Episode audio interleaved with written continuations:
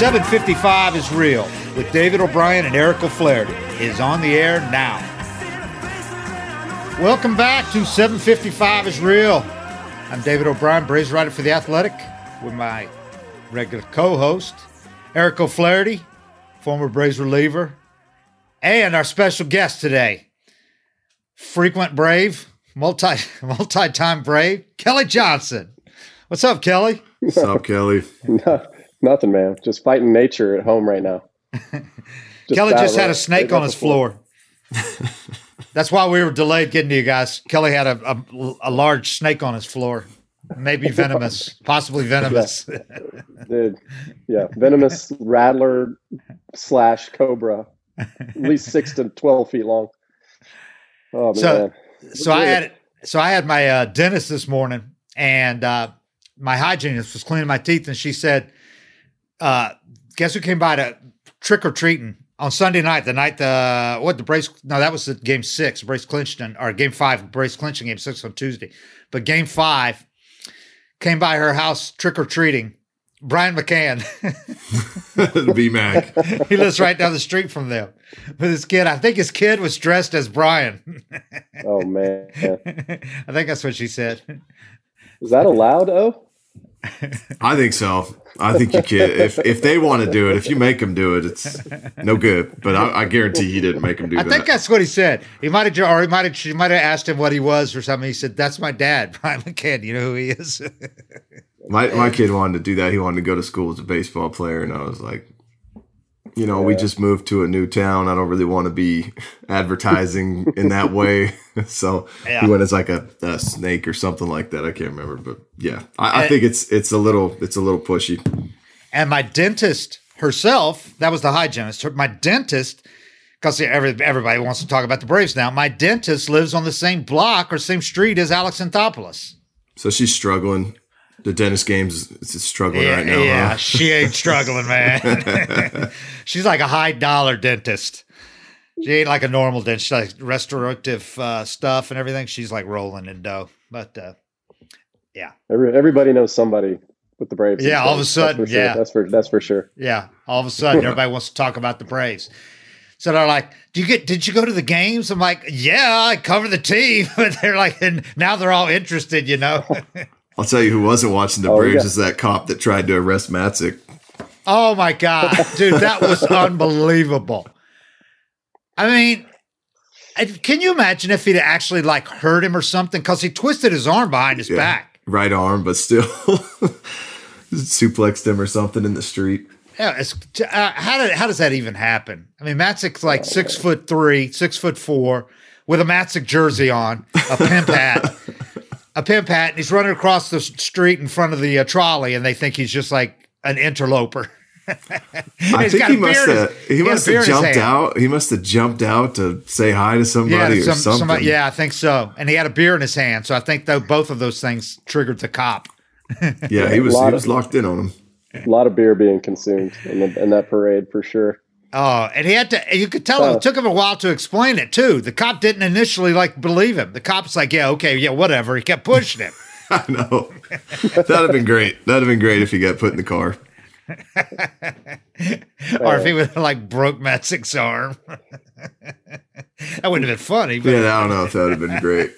Big Astros fan, that cop. Big Astros. Yeah. Fan. And the thing is, the cop, if anything would have happened, there are like nine thousand people had their cam had their phones out.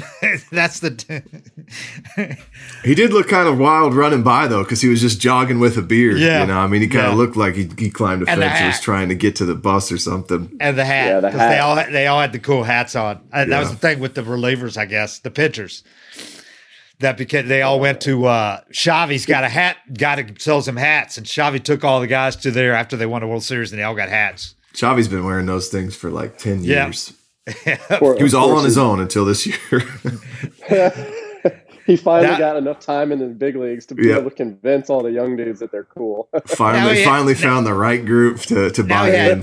Now he had Ian Anderson, Matzek, um, oh, and then and then Minter had his cowboy hat on. Yep. But anyway, they were quite the group. Xavi was the first guy I ever, I ever saw. I played with him in Toronto in 2012, and he was the first dude that came in with the backpack, unzip, full TV with an Xbox, and he carried it around everywhere. Playing on the plane, on the bus. I've never seen it before. I was like, "What is this rig?" And he's just like, "Gamer." Yeah, I, I played some Call of Duty with him. He he's a chill dude, but he gets a little heated on the mic sometimes. He, he Everybody's gonna it be look- serious. everybody listening to this is gonna be looking for him now. on, Yep. like the Chavi's the ahead of his time, man. yeah, he is. He, he's a cool dude. I, I feel great. I feel so happy for him. I mean, here's a guy that's like a lot of people have just written him off, forgot he was even still pitching. He's in AAA half the season, and he Man, comes this- up and he is, and he was pretty big. Played a big part for the Braves. He pitched some big stat- innings for them. There was a cool stat about him about there because I was drafted in 2000. E, where were, when were you drafted? Oh Out of high school. Oh three. So in 2000, I guess there was only um, like eight dudes still that were Yeah. 2000, Isn't and he was something? one of them. Of all the Yeah. people, Yep. It takes a lot, man. I mean, it takes a lot to swallow your pride and go down to AAA. You know, sometimes I look back and wish I would have done it, but guys that can do it and and go down there and grind and figure it out and just fight their way back to the big leagues. Yeah. You know, I mean, there's always that chance they wind up in the position he did. Now he's got a ring. Yeah. Well, we're Talk- uh, Matt Matzek's story. Obviously, I'm sure you all have covered that at nauseum, but that's same thing. It's insane. and and you know what was so cool is to see. I thought about each of those guys that had a backstory, including Snit and Wash. When they introduced those guys at the uh, rally, at the thing at, uh, Tru- at Truist, they had a red carpet that went all the way from the center field entrance all the way up to the stage, long red carpet. Yeah. And they introduced the guys one by one, and they had either their girlfriend, wife, kids. A lot of them had their whole families with them, walking out there like six people, entourage That'd be so cool. one by one they introduced them and it was so cool and you saw the genuine look on their faces of none of them had like i'm big time every one of them looked like they were just in awe of the moment it was like it was Oh, yeah. the coolest looking thing they all appreciated it snit i thought snit was going to cry man he had he had a kid a grandkid in each hand and he never even took his because he wasn't going to let those grandkids go, you know, to wave to the crowd. But they just roared when they introduced Snit, and he had one grandkid in each hand with the Braves jersey on. I And can they- guarantee you was- Snit was crying. I mean, hundred percent awesome. guarantee Snit had some tears more than once Yeah. in that Yeah. whole Oh yeah. man. That, He's he's not gotta one to feel let him, fake. you know, to fight it back. It was It's awesome. insane. I saw a graphic on how many uh the number of seasons that a lot of these guys had in the big leagues, these coaches and, and Snit before reaching the World Series. And Wash was 52. 52 seasons of pro ball. Before he got a Right. ring. Pro ball, yeah, Can we can we just leagues. can we just can we just tell the greatest Ron Washington Yep. joke story of all time? And I, you Yep. guys have I, I would I would be willing to bet you guys have heard it. But when Tim Hudson tells the story about being in Oakland in spring training and you got to go get the the, uh, the physical, and part of that physical is getting your eyes checked. I haven't and, heard this uh, one. You haven't heard this? You're Nope. I haven't heard All it right, either. well, I'm not. I, I can't. I cannot overemphasize how hilarious this is. I can't even ruin it. I'm so. It's so good. But he said, uh, for those that don't know, Ron Washington, I, I don't believe even like graduated high school. Maybe, uh, you know, he he didn't. He just jumped right in. I mean, he was Yeah. like baseball. That's what you're saying. Fifty something years. Yeah. So you're going to get there, going to get the physical, and, and Huddy says he's leaving the eye exam, and Wash is coming in, and he's like, "What's up, Wash? You gonna go get those eyes checked for that cataracts?" And he goes, "Cataract? Man, I drive an Escalade." and it's so on point when you meet It it is. like that. Is that's awesome. I can tell I can hear Huddy telling that story in Huddy's Georgia accent. yeah, absolutely. we Oh, talked he tells about it- tells Wash it all year. Better me.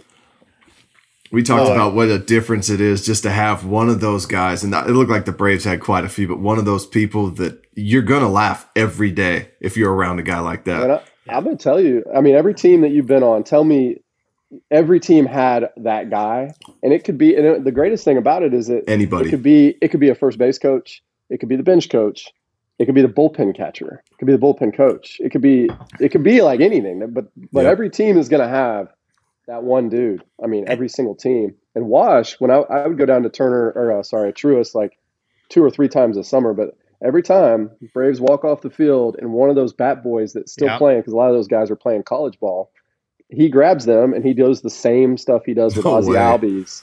And he, He was Really? same that guy routine you're talking about, the bat boy you're talking about, the black dude. He was Yep. doing that stuff with him. Get this before game five of the World Series when there's a hun- there's hundreds of media on the warning track between the dugout and the field. We're all cramped because we couldn't go on the field. We're all on the warning track. Wash was doing the drills with that kid after he did them with Ozzie and Freddie and everybody before Game Five of the World Series. That's how oh. I mean he did them with that kid all year long. That's cool. Yeah, you yeah. can't get that instruction many places. It's awesome. It's awesome. He's just an awesome dude. But the Braves, you're talking about the guy, funny guy, that guy, that character. The Braves had at least three. Heredia, Guillermo Heredia. Yeah. He's the yeah. piece of work. He's doing the sword thing on the podium at the Truist at the Truist uh, celebration. He had like a big sword this time instead of the plastic ones. And then uh, and Joc Pederson, Once they got him, because in the clubhouse I hear he is hilarious. And then they had Vogt. You can't forget Vogt. Vogt's no, hilarious, yeah, man. He is. You saw that story about Vogt yeah. the day he did his ref routine. Because you know, you get to a new team, you're not just going to start being the clown right away. You want to, you know, you want to uh, kind of get a feel for the clubhouse and get get introduced to everybody. But the yeah. day that he busted out his ref routine, which is guaranteed to have the whole clubhouse rolling because he nails it. Yep. Uh, the day he did that, he hit. That was the night he hit two homers. Two homers. Yep. No yep. But the guys. Played, so he was in Tampa when I was there, but uh, in spring training, he hadn't been in the big leagues yet and so or he may maybe he was like but he started his career like 0 for 25 yeah. it was like and it was broken up. So it was like 0 for Come 10 up, sent down, sent back down. 0 for 10 sent down. 0 for 5 sent down. I mean like so you know i'm, I'm kind of partial to stories like that. So i kind of was like who's this guy? You know and he got back up all-star team. But he in spring training would do a uh, uh, he'd do a whole team meeting whole whole camp. And he yeah. would do it as the director of player development. And his like I, don't know who the dude was, but everyone was dying laughing. So I mean, dude, he's he's hilarious. Yeah. His his Matt Foley, his Chris it's, Farley is Matt good. Foley motivational speaker. Yeah. That's hilarious. That it's one good. and the referee thing both are just off the charts good. You know who else did the referee thing? That like when he was young, he would tell people like I'm going to be a basketball ref in the NBA before like he'd say that and then baseball player. Dustin Pedroia. really? Oh, he did a good one too. Same deal, man. But he was like for real. Like he really wanted to be a ref. Well, you know, Vogt referees, so he knows all that. He knows he does yeah. referee games off season. yeah. Oh, but it's God, great. Yeah, his Chris Farley's great though. But it's uh, good too because it's one of those things that you know guys do stuff that bother teammates all year long. You know, whether they're late for things or not picking up their balls in the cage. You know, they just do little etiquette things that piss everybody else on the team off he calls a foul on him, you know, and he and he and he yells it. So it's kind of like a kangaroo court type of uh, thing too, where it just it, it, it puts guys on blast for dumb shit they've been Sounds doing like during Rossi, the season. yeah, but it, it's it's it's a lot like Rossi, but it's with a you know ref outfit on. So it, oh and he's God. blowing a whistle and pointing at him, and you know when the whole clubhouse explodes when you get called out for something, there's no denying that you've been doing this wrong all year. you know, I mean it's in your face, so it's pretty good. That's awesome. Dude, that's the part that I miss more than anything. Stuff, all yeah. that, all this stuff that we're talking about right now, more than anything. The laughing, camaraderie. This team laughed. I mean, I mean, we're not in the clubhouse like we normally are yet, but this you could see it in the dugout. You could hear them. This team laughs all the time. I mean, they were still doing this stuff during the po- right up to the World Series. They were doing the same thing at batting practice. Heredia is still out there doing his shit in, in batting practice, and guys are just laughing out loud. You could tell they weren't they weren't they weren't feeling the pressure. If they were, they were at least tempered by that, you know, during BP yeah, and all that. They weren't uh I mean, he kept everybody loose all the time. If the guy didn't was, get one hit in the postseason, yep. he would have been worth having on a roster spot. Yeah, that's good. Stuff matters. Gotta, dude, you got to have that. Absolutely matters. That, you're with each other way too much if you can't be be be dumb and have someone calling someone out and everybody you know if you, if you don't have any of that like you're not going to win i've been on plenty of plenty of teams that stunk and we were just boring and it wasn't that yeah. fun and it was just baseball yeah. you know and it's like that's not enough. You got to have all that it's too many games. It's too long of a season to just be business the whole all the time. Eric let's hear from today's sponsors. Well, some of this morning i heard uh, Mad Dog on MLB Network was talking to uh, a Mets writer about you know what they need this offseason, you know, because they got the money, they can spend, you know, they, they have got the payroll and they're going to add more.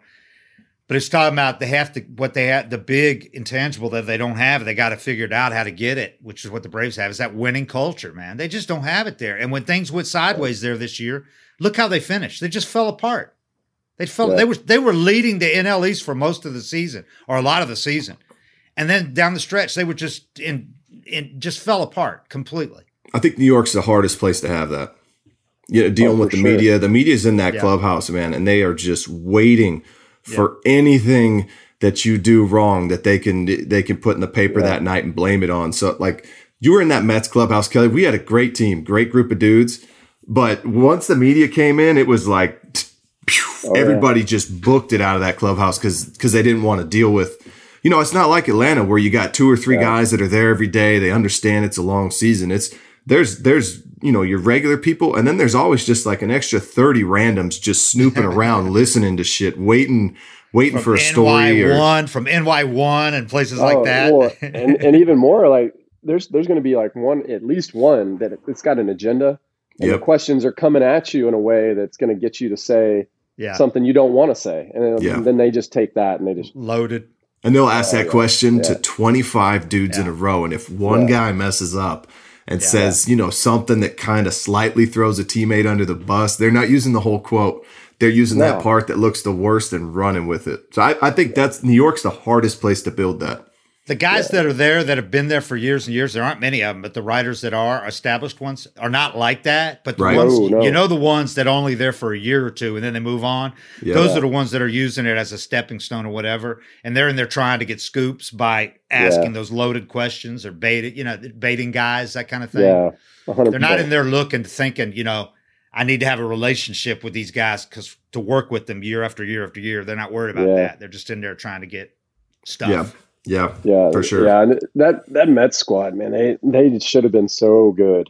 I mean, you just look at the names and talent, yeah. uh, and and you're, I mean, it's obviously like once uh, Noah didn't come back and deGrom got hurt. Uh, it's going to be tough. You know that that kind of stuff matters, and they just can, for whatever reason, can't figure out the bullpen right now. But the talent on that team, I mean, are you kidding me? Like, and then you look at what Atlanta lost, yeah, and how they plugged holes and it worked out. But like, that team had no business. Yeah. No business winning a World Series. And Mets lose deGrom and fall apart. The Braves lose yeah. Acuna and they get better. Yeah. Yeah. that's, that's it's crazy. But that that's what happens when you take the All Star game out of Atlanta, you know? Tongue in cheek, but still, like, man, it's just the story couldn't have been written any better overall, but that's part of it. Yeah. Speaking of the, how they got better, the moves that Alex Anthopoulos made last night, they gave the, uh, Executive of the Year award. And I think it's a joke that the Executive of the Year award is voted on by the other one one uh, vote from each team, so his own peers vote for it, right? But they vote on it at the end of the season, like they do the regular season BBWA awards, MVP, and all that. So it can't, it, so it excludes the postseason. Yeah, that's stupid. Alex Anthopoulos did not finish in the top three. Yeah. I'm sorry, but any executive of the year award this year that doesn't include Alex Anthopoulos, if not Stupid. winning, then at least in the top three, is a joke. That's Nobody bad. did as good a job as that guy did this year. They gave it to the Giants guy because it's regular season only, and they won 107 games, so that's understandable.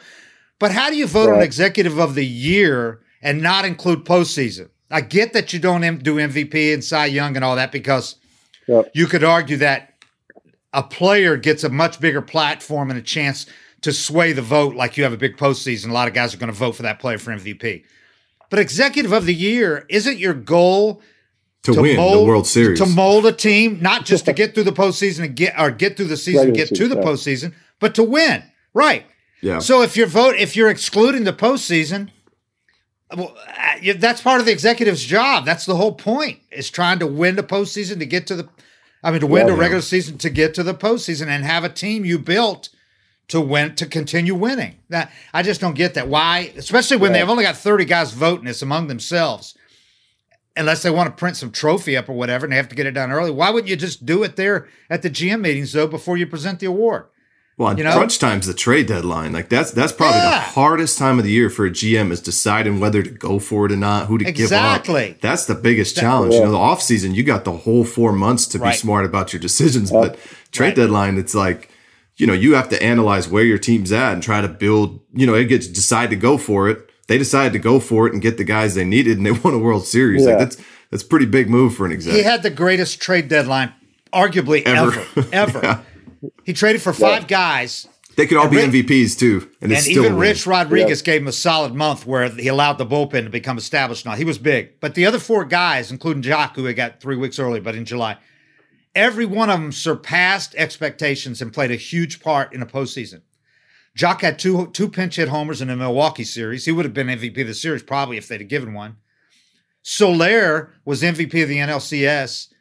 I mean, of the World Series, and Rosario was MVP of the NLCS. Those are all trade deadline guys. yeah. That's nuts. And and that's not even taking into account Duvall, who led the league in RBIs. No and won a Gold Glove just now. And won a Gold Glove. I didn't even think about it like that. He got you know, one. That's all. All those guys. All the all those outfield. guys that came in July. It's insane. I mean, yeah. Uh, for him not to get executive year, it just makes the award look like who gives a shit. I mean, if, I if he feel like that it, with every award right now after watching the Braves win it. This yeah. all seems so trivial after watching the team win yeah. the World Series. Isn't it somehow you don't get you? Eh, eh, I don't give a eh, shit. Most fans don't get too frustrated by getting snubbed for awards because you won a World Series, man. Take the like rest the, of them. The Snitker thing, I'm like, yeah. you think he cares one right. bit about that stupid award when he's right. got a trophy? You know. But it is ironic though that in the year they win it all finally, they don't have a finalist, a top three finalist for any of the four major awards. That's like a, the yeah. first time that's happened in a long time since they started announcing finalists. Not rookie of the year, which you could have argued Ian Anderson belonged in there, but there were some good rookies. Uh, the dude India is going to win it hands down. Should be about unanimous yeah. from the Reds, Jonathan India. Um, manager of the year, because again, they don't include postseason. If they did, Snit would win it hands down, but Kapler's going to be unanimous, and it should be based on regular season. But yeah. Snit should, but even if you don't include postseason, shouldn't Snit be a top three for what he did with this team? For they were under five hundred. Well, everything they faced, yeah. yeah. You lose Acuna, you lose Ozuna, you don't ever get Soroka back. They revamped the outfield, and Snit's got to manage that. Yeah, I didn't see all this, so that's that's just like shocking to me. And and, and talking about the Giants, um, you know that when they lost to the Dodgers, I saw a lot of quotes from those guys talking about how you can't take away what we did this year. What we right. did this year is amazing, 100, you know, whatever wins. And like I remember, I remember reading it at the time and thinking, no, like y'all just lost. You didn't even make it out of the division series. Yeah. What are you talking about? Yeah. You know, and we're still giving them out. Yeah. Now we're giving them the regular season awards. It's like, who gives a crap? Yeah. yeah. Like, I, who cares? Like you, I, it does not matter unless you advance to the World Series. Even if you lose the World Series, you're better than than them. Yeah. yeah. From yeah. from a player standpoint, for sure, because you play those oh 162, you don't you could win 120 games. If you lose in the first round, you're going home pissed. Yeah, it is to go to the World Series, and, and even even losing it was I'll never forget being there and that yeah. that part. But but it's kind of ends like like the Braves this year, like those teams that win, they go back and have like reunions and celebrations. yeah. yeah. The, the, the winner that the guy that won the National League or wins the American League and loses the World Series, we don't do that. Yeah. I'm not gonna I'm not gonna see oh in New York with a you know celebrating a pennant right. you know, or whatever. That's not gonna happen. So yeah. you know you win 109 games or whatever, however many the Giants won. There's no celebration for that down the road. Who, gives, a, who gives a crap? But you're right. The Braves went to it. I don't get it. five World Series in the 90s, five, and they won one of them.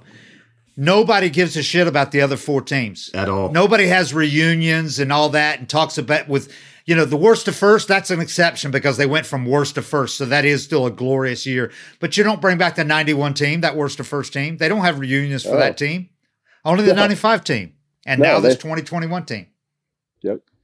Special. And, and, and and also Freddie won last year MVP and the Hank Aaron Award. Acuna won almost unanimous Rookie of the Year a couple of years before that. Um, Snit's won Manager of the Year.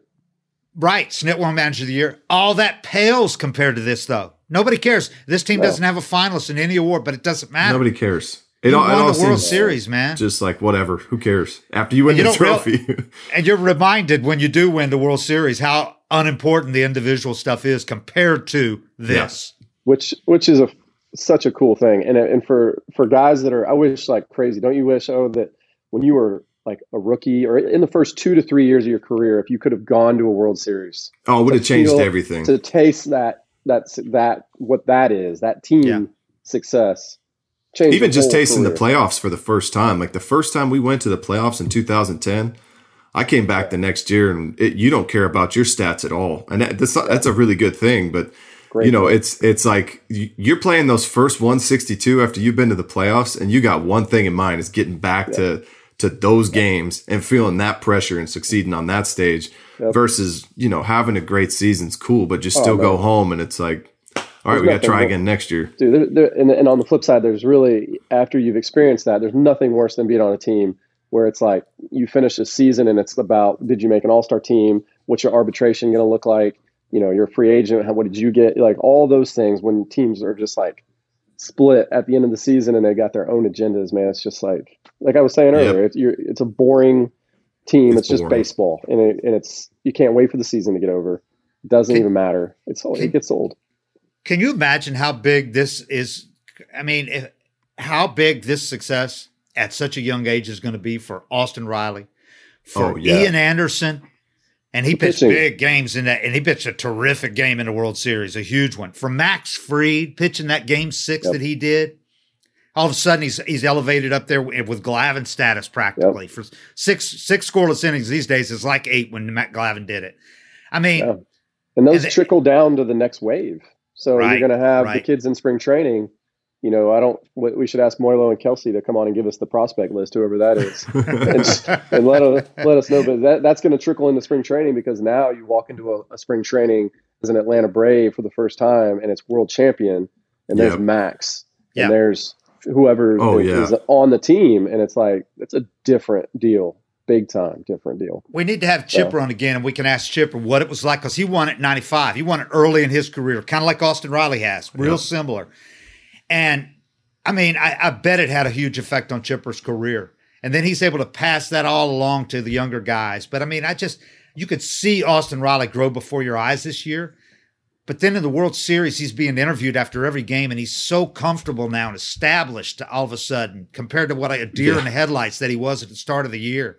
But For all sure. these guys, having gone through this, they're going to come to spring training next year with one goal to win a World yeah. Series and not just saying it because before no. they say it, but you yeah. don't think they really probably thought they had a chance. You know, yep. in uh, in July, this team had nobody on this team thought they had a chance to win a World Series except maybe Charlie Morton. You know, because he's been there and he knew the talent was there. But even he admitted he didn't know if they were going to put it all together and go on that run they needed to go on. He knew it was there, that if they could go on that run, that it was all there. But even yep. he wondered if they'd do it. But he knew the pieces were there. But these other guys, they had nothing to base it on. Yeah. Nope. even Freddie didn't have anything to base it on. Even even for me, like the you know, just talking about how important the winning is and, and experiencing that. I went to the playoffs with the Braves in ten we missed it that last day of the post or the, the season in 11, went again in 12, went again in 13, went again to the wild card game with Oakland in 14. And then Oakland traded Samardzija. They traded uh, Josh Donaldson. We made a bunch of trades and downgraded the team. I remember getting to spring training in 2015 and looking around like, yeah. I don't, I don't think we're doing this thing. Like it just seemed, it seemed so pointless from day one of spring training. And then yeah. you start playing to try to make it onto a winner at the deadline if possible but yep. not going looking at a team and and knowing like we're not winning this division. You know, it was it, it was hard to motivate yourself after going to the playoffs over and over and over. Yeah. And okay. now and this team, I mean, you could argue, you could look around at, at baseball, you could say the Dodgers because they have a mm-hmm. quarter of a billion dollar payroll, and the Yankees are going to spend more again this year. The Yankees haven't been to the been to the World Series since 1990, since 2009. 2009. Yeah. The Braves have not they have not been in over a decade with the money that they've spent. Yep.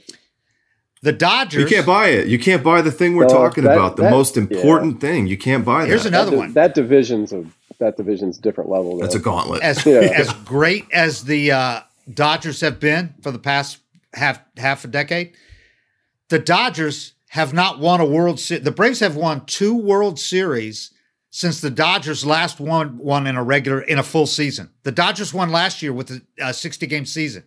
True. But that's their first one since what 80 88 89 88. Yeah.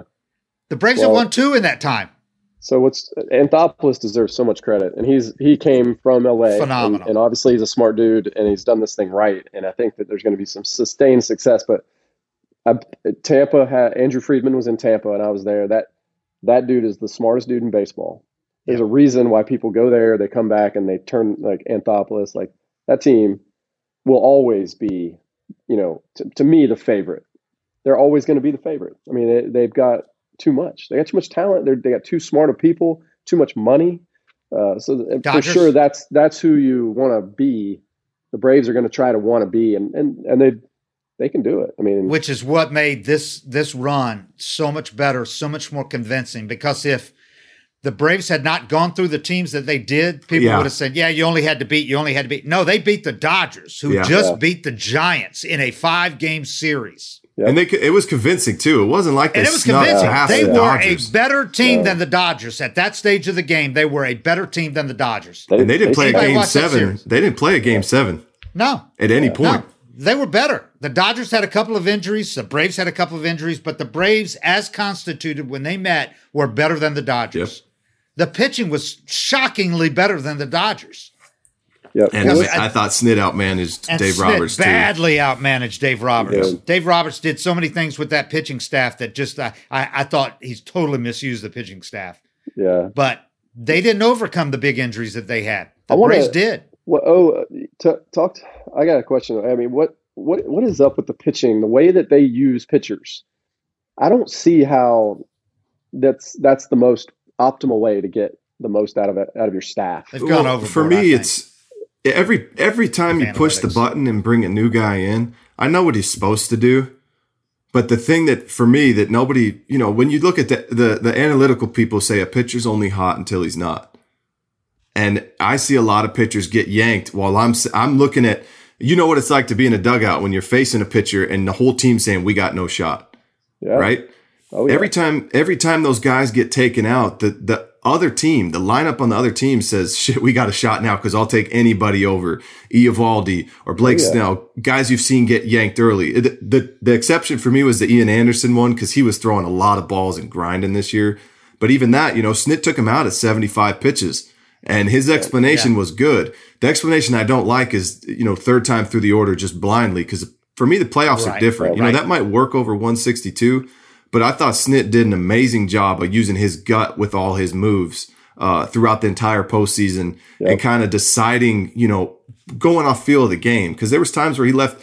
You know, people could say he left Charlie in too long. I didn't think so. I thought a guy just hit a good pitch, but. Yeah overall, yeah, I just too. I think Milwaukee. it's so hard to predict what your reliever is going to bring that day. And every time you push that button, there's a chance you bring in a reliever that's cold and just having an off day. Because I've warmed yeah. up a million times. One out of three times you warm up, you're like, "Fuck, I don't have shit today," and the same thing's expected uh-huh. out of you.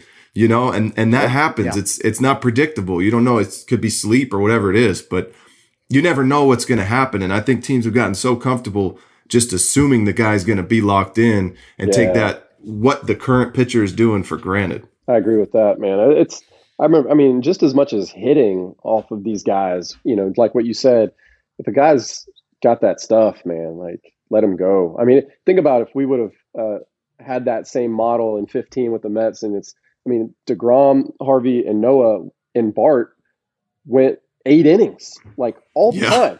Like, it was like yeah. it was like a regular occurrence. Like eight innings, one run, eight innings, no runs, and it wasn't wasn't very many hits, and it was a lot of strikeouts.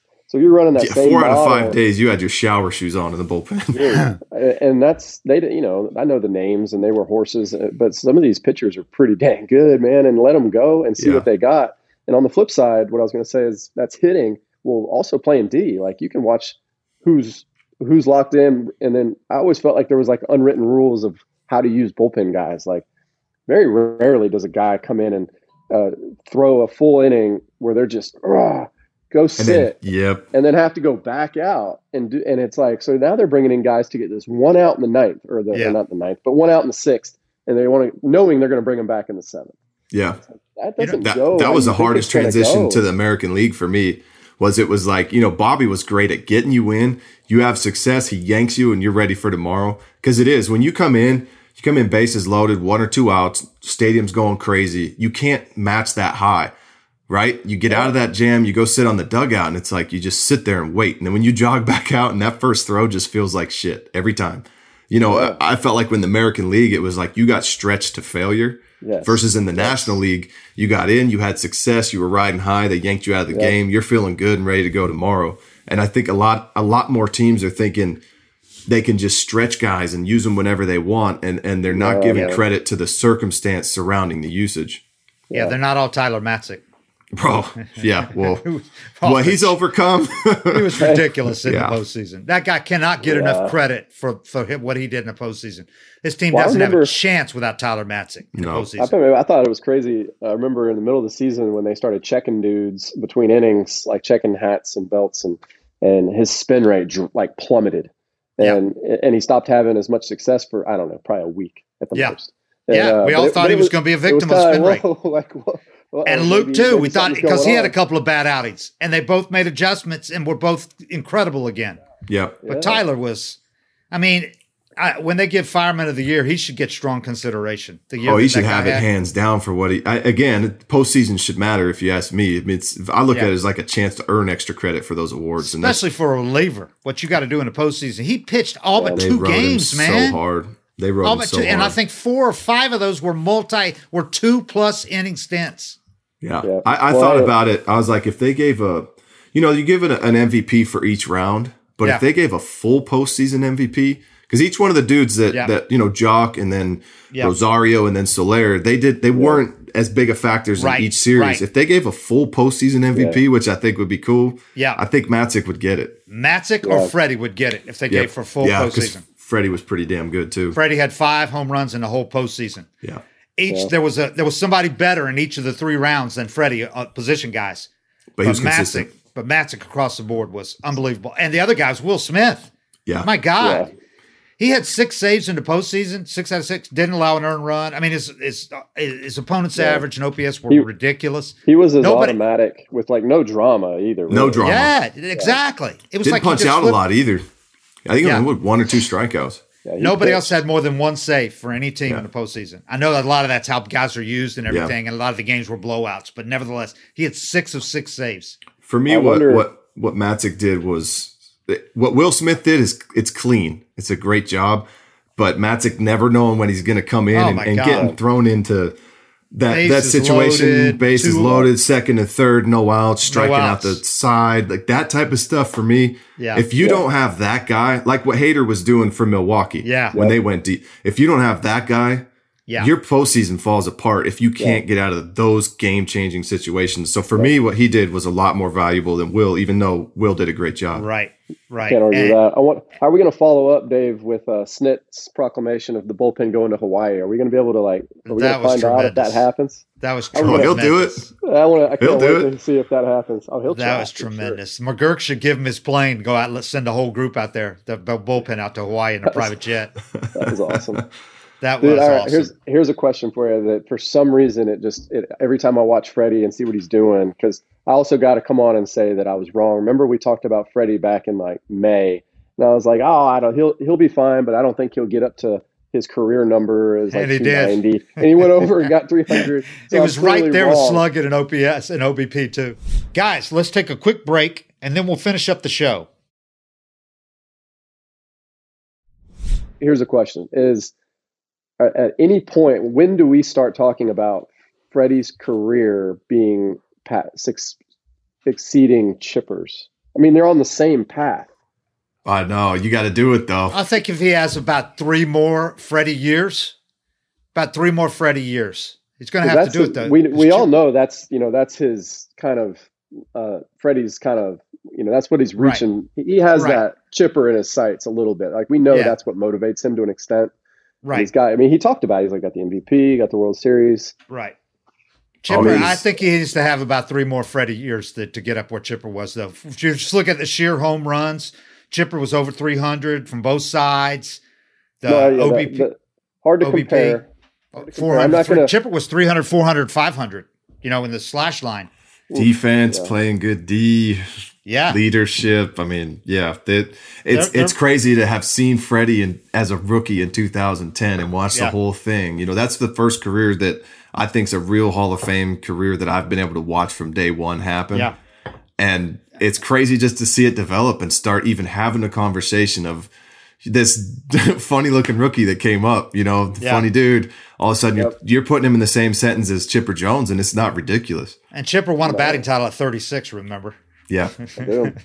Freddie will But do wasn't something like playing. that too, though. He's He gonna wasn't keep playing hitting. every day at that point either, though. It's Freddie's at about the point where Chipper started going from playing 158 to 162 games to started getting hurt and missing part. Freddie's Yeah. about that age now. Yeah, True. I think Freddie might have got yeah. So we'll see. I mean, if he holds it together, because the last couple of years, Freddie's been healthy after those couple of years where he where he had the freak injuries, like getting hit in the wrist Yeah. by you know breaking his wrist, that kind of thing. has Chip has uh has Freddie what's what's like his what's like his worst year? I mean, was it back when he was Doesn't younger and one. only hit like ni- 19 homers, what like or 17? He had like real, but he still probably hit. Three, His power three got something. sapped a little that year. He had the broken wrist, and he came back came Yeah. back in only like seven weeks. So he had a couple Yeah. years where his power was down a little bit, but his average has never been. Never right. he's never I, mean, struggled. just- I can't. I can't think of a time when Freddie's, I mean, other than this year for the first couple months. I can't think of a time where Freddie's been like bad for a long time. And Chipper never told him because Chipper was, was the one that brought up that discussion. Chipper told him early on when Freddie's batting, you know, more than a month into the season, Freddie's batting like 200, 190 something. And Chipper's like, hey, I had a year where I hit 245, you know, with 30 bombs. And, and Freddie tells us, but I want to tell him, I don't want to hit 245 with 30 Yeah. bombs. Yeah. Yeah, And we're, and we're thinking, well, you might have to accept it, dude, but Yeah. nope. we ended up the year right where he normally is. That's that David Ross quote. He told me one of my first years was water finds its level. You know, never panic. You know, your your talent, what you bring to the table, it'll it'll all even out. And you look around the league, and it's like, you know, maybe Yelich is a guy that that water didn't find its level. You, but most of the guys, you watch how they start. Some guys start out, they're hitting 340 into July, and they finish right back at 285 where they normally are, or something like Right. that. It just it's crazy. There's no fluke stuff in a major league season. It's too long. Here you go. Here's your Freddie's second year, his age 22 season, second full season. He hit 259. That was his worst year. Buddy had uh, what 33 doubles, 23 homers, 94 ribbies, and a 796 OPS. That was his worst year. I was looking at 2015 too. Yeah, that's when he had the wrist issue. 276. Yeah. with 276, 841 OPS though. Yeah, 18 homers. Yeah, 18 that was one of those 60 year- ribbies. yeah. That Didn't was get year out he's there. hurt. That was Yeah, year he played 118 that year. And then Oh, he only played played. 117 two years later when he broke his wrist, and everybody's starting to say, "Oh, he can never stay healthy." We're going, "This is not," but he's not having those kind of injuries that that you can say a Yeah. guy can't stay healthy. He's having injuries where he like gets hit by a fastball, you know? yeah, hip like a hip, you know, that keeps flaring up, or like Right. Buxton keeps. Buxton has some random injuries, but he also has some Yelich's- real ones. Or Yelich's back, you yeah, know, that, kind type of thing. stuff. Yeah, Yeah. yeah. Because Freddie, since then, after everybody was saying, you know, he couldn't play, you know, he couldn't stay healthy, since then, played led the league with 162 games played in 2018, 158 games played in 2019, all 60 games played in 2020, and 159 games played with a league high 695 plate appearances this year in his age 32 season or 31 season. Can't How's stay he only healthy. been an all star five times? I know it's crazy, isn't it? I can't believe I can't wait to see just where where he goes from here just because he just seems so consistent. Like he doesn't he looks he looks young, like he doesn't look old. You know, he's not aging in front of us.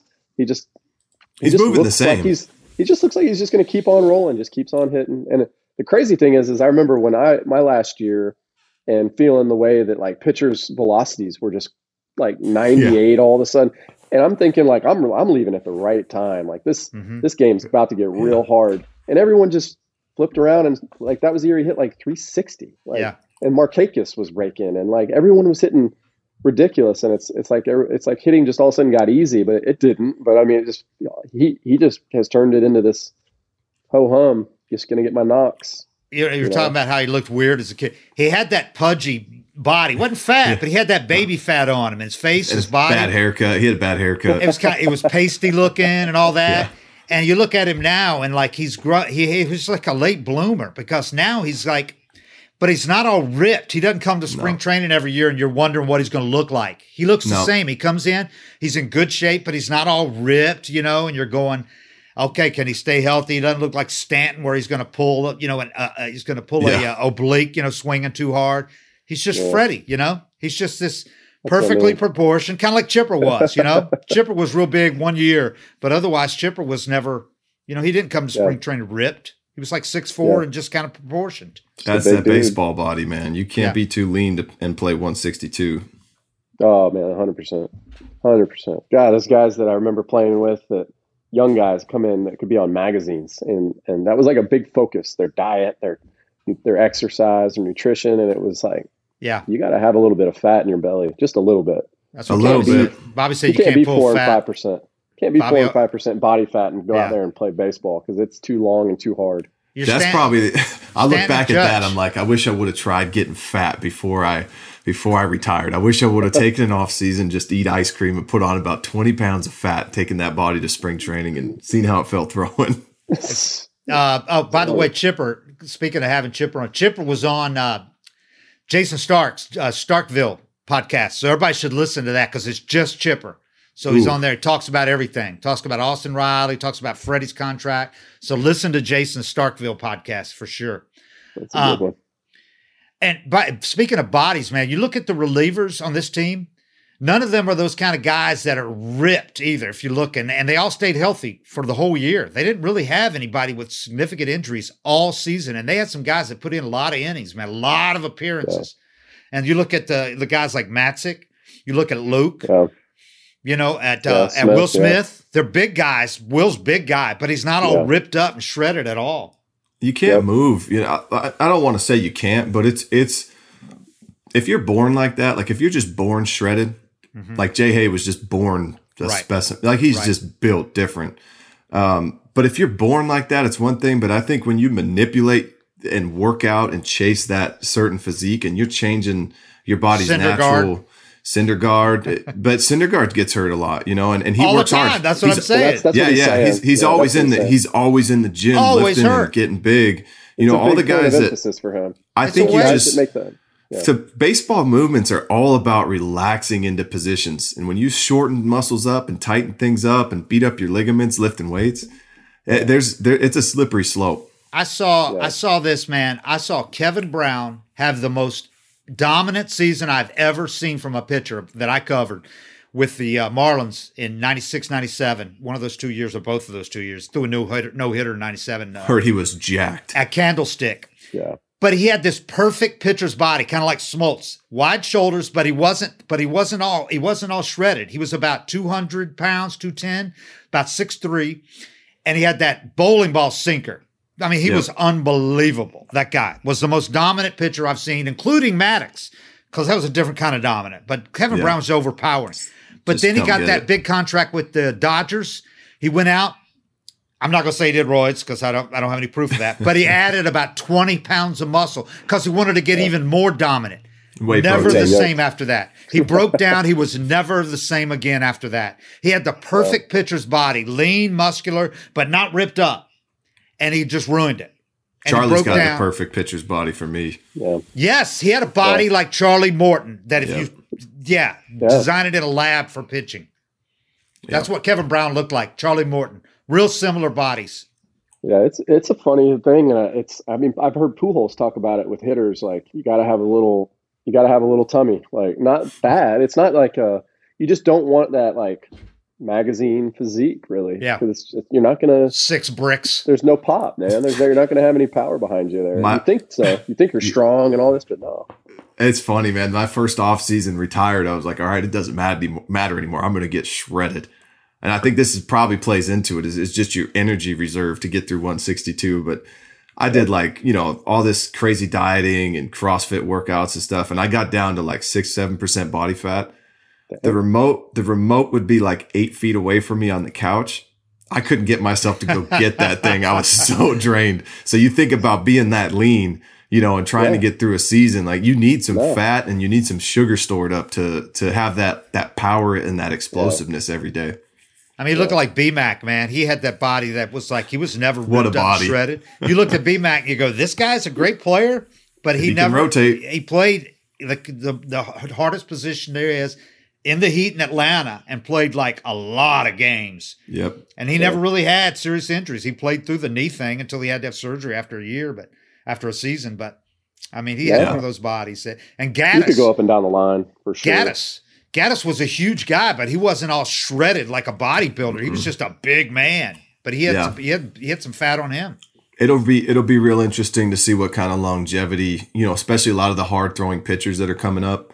What kind of longevity the guys that are really starting to train for velocity and power and do Yeah. all these, Yeah. you know, because Yeah. guys guys get after it in the off season now. They they they take what two three weeks off and then they're hitting the gym. They're squatting, lifting, benching, and you know I think the power transfers in a sense where their velocity goes up. They're hitting bombs, but it'll be interesting to see the longevity that guys have that have these routines. And Yeah, I think the biggest the biggest ligaments. key is making the adjustment and knowing when it's time to back Mm-hmm. off and you've got your strength and now it's time to be mobile. The tendons Yeah. and ligaments just can't handle that year No. after year after year. The, with the pitching, especially these guys, the pitchers that get big like Syndergaard. Yeah. It's just uh, Muller was the guy that was scaring me how big he was getting, you know, ripped. Yeah. But I think he kind of backed off a little bit. He's just a normal, huge guy. so did Soroka. Yeah, Soroka and Soroka said, you the know, he learned that he needed to back off a little bit those workouts, and he came the next year. He wasn't nearly as ripped up, but you know, his injury had nothing Yeah. to do with that. You know, That's just a random. you know, got to Well, there's, I mean, there's as- as a fan now and like sitting at home watching and, and being a kind of casual observer of baseball, it's like a different deal when you, like, I used to just always pride myself, and I think guys would pride themselves inside the game of having some longevity in the game. Yeah. And now as a fan, you kind of, I don't know that you care about that as much. So you kind of want to see guys have really great seasons. And Yeah. those are the guys that get talked about all the time. Is just like, who, who- I mean, we just talked about a handful of guys that's like, uh, I mean, they've only got like a couple years. There's guys that are like flash in the pan year, and then they're out of the game. You look at service time, and it's like five, six years. You know, the things like that. So you know, I, there's two sides to every everything here. You know, getting shredded up, getting into this, you know, workout and having this awesome season, uh, and and then kind of learning how to adjust, like you Yeah. said, and figuring out your body and how to maintain. Because you know, like a Noah, like I I wonder what Noah's career is going to look like the rest of the way. And Yeah. I and I can actually remember David Wright telling him Noah's a little chirpy. Uh, by the Yeah. way, Dave, um, he not the guy that's going to fall in line with some of the like. Uh, he definitely is anti unwritten rule, but just in terms of a locker room kind of mhm. veteran, you know, he he didn't really he wanted to skip a few steps. Yeah. And David Wright lit into him more than one occasion. And I remember one time in particular was I've seen I've seen ten of you come and go. And Yeah. you know, Yeah. at that, you know, you look Yeah. at Noah and you're like, he's had a good career. He hadn't been in the game that long. Yeah. He's probably got I think he's a free agent, so he's got six years, made made a lot of money. So that's a great everything's a great accomplishment. But you know, if that goal is ten years or if that goal is Hall of Fame or whatever, you know, nobody's going to balance remember him right now. If he if he You gotta doesn't have another great year, nobody's going to remember him in ten years. Yeah. You got to see what these guys are going to look like. You know, come in throwing a hundred, okay, but dude, what about the next like eight years of your Yeah. career? Uh, or or or guys that are you know position players that come in and have these. I mean, we're seeing uh, unprecedented amounts of 21, 22 year old guys Yeah. having Yeah. monster seasons, just taking the game over by storm. Kris Bryant could be one that like comes to mind. It's a little bit further down the line. Tore this place up, but now he's a very good major leaguer, but he's not what he was, right? Right. You know, so how do you, what do you do? How do you uh, grow into that? Well, you know what? I think the the Mets they missed a guy like David Wright. David Wright would have been so good on that team this year. The Yeah. leadership that he provided, that team needed him this year. Yeah. When they they were booing their fans. Yes.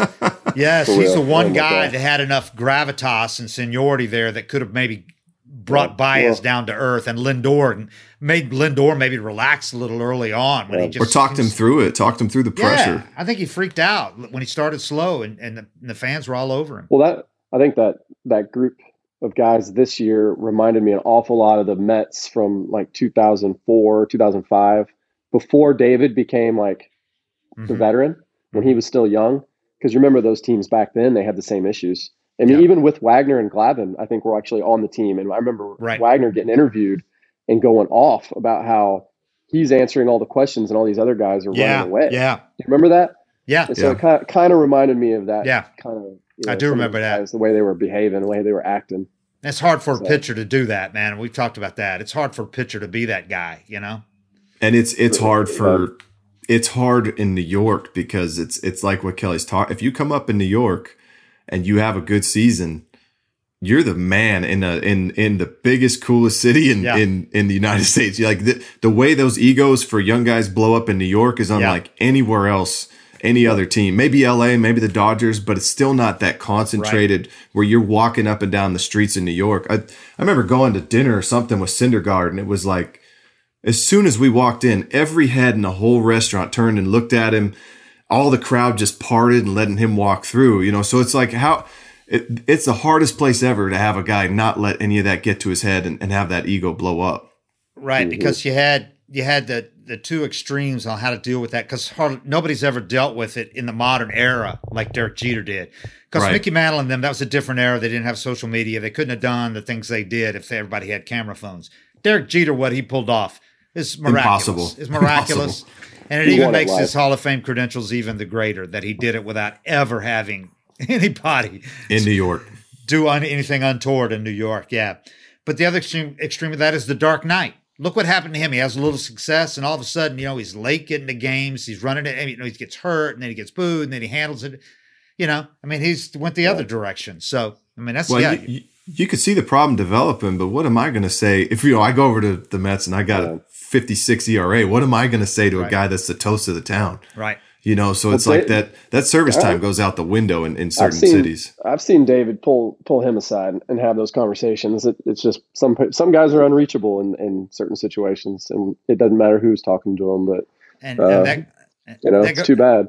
And that goes back to the chemistry we've talked about so many times. And this year, I mean, we talked about it a lot, but you always think there's people that listen and go, roll their eyes and go, yeah, yeah, chemistry, whatever this year with this Braves team is the one that will be held up for a long time as the classic yeah. example of what happens when you have great chemistry and you have a team that's better than the sum of its parts. Yeah, they had a lot of great players on this game on this team, but they were better than uh, they performed better than some teams that had more talent, like the Dodgers. Yep, nobody you know? gave them a shot either. No, and they performed Underdog. better. They were a better team because all the pieces fit together, and that's that's Alex and that's Snit leading it like perfectly, and that's Freddie leading it in the clubhouse, you know, yeah. and adding guys that fit perfectly into the chemistry in July instead of disrupting it, instead of worrying about their arbitration coming up, yeah. instead yeah. of Joc Pederson complaining about going from an everyday guy for those first couple of weeks when when he came over to going to a utility or to a uh, platoon role once Rosario came off the DL,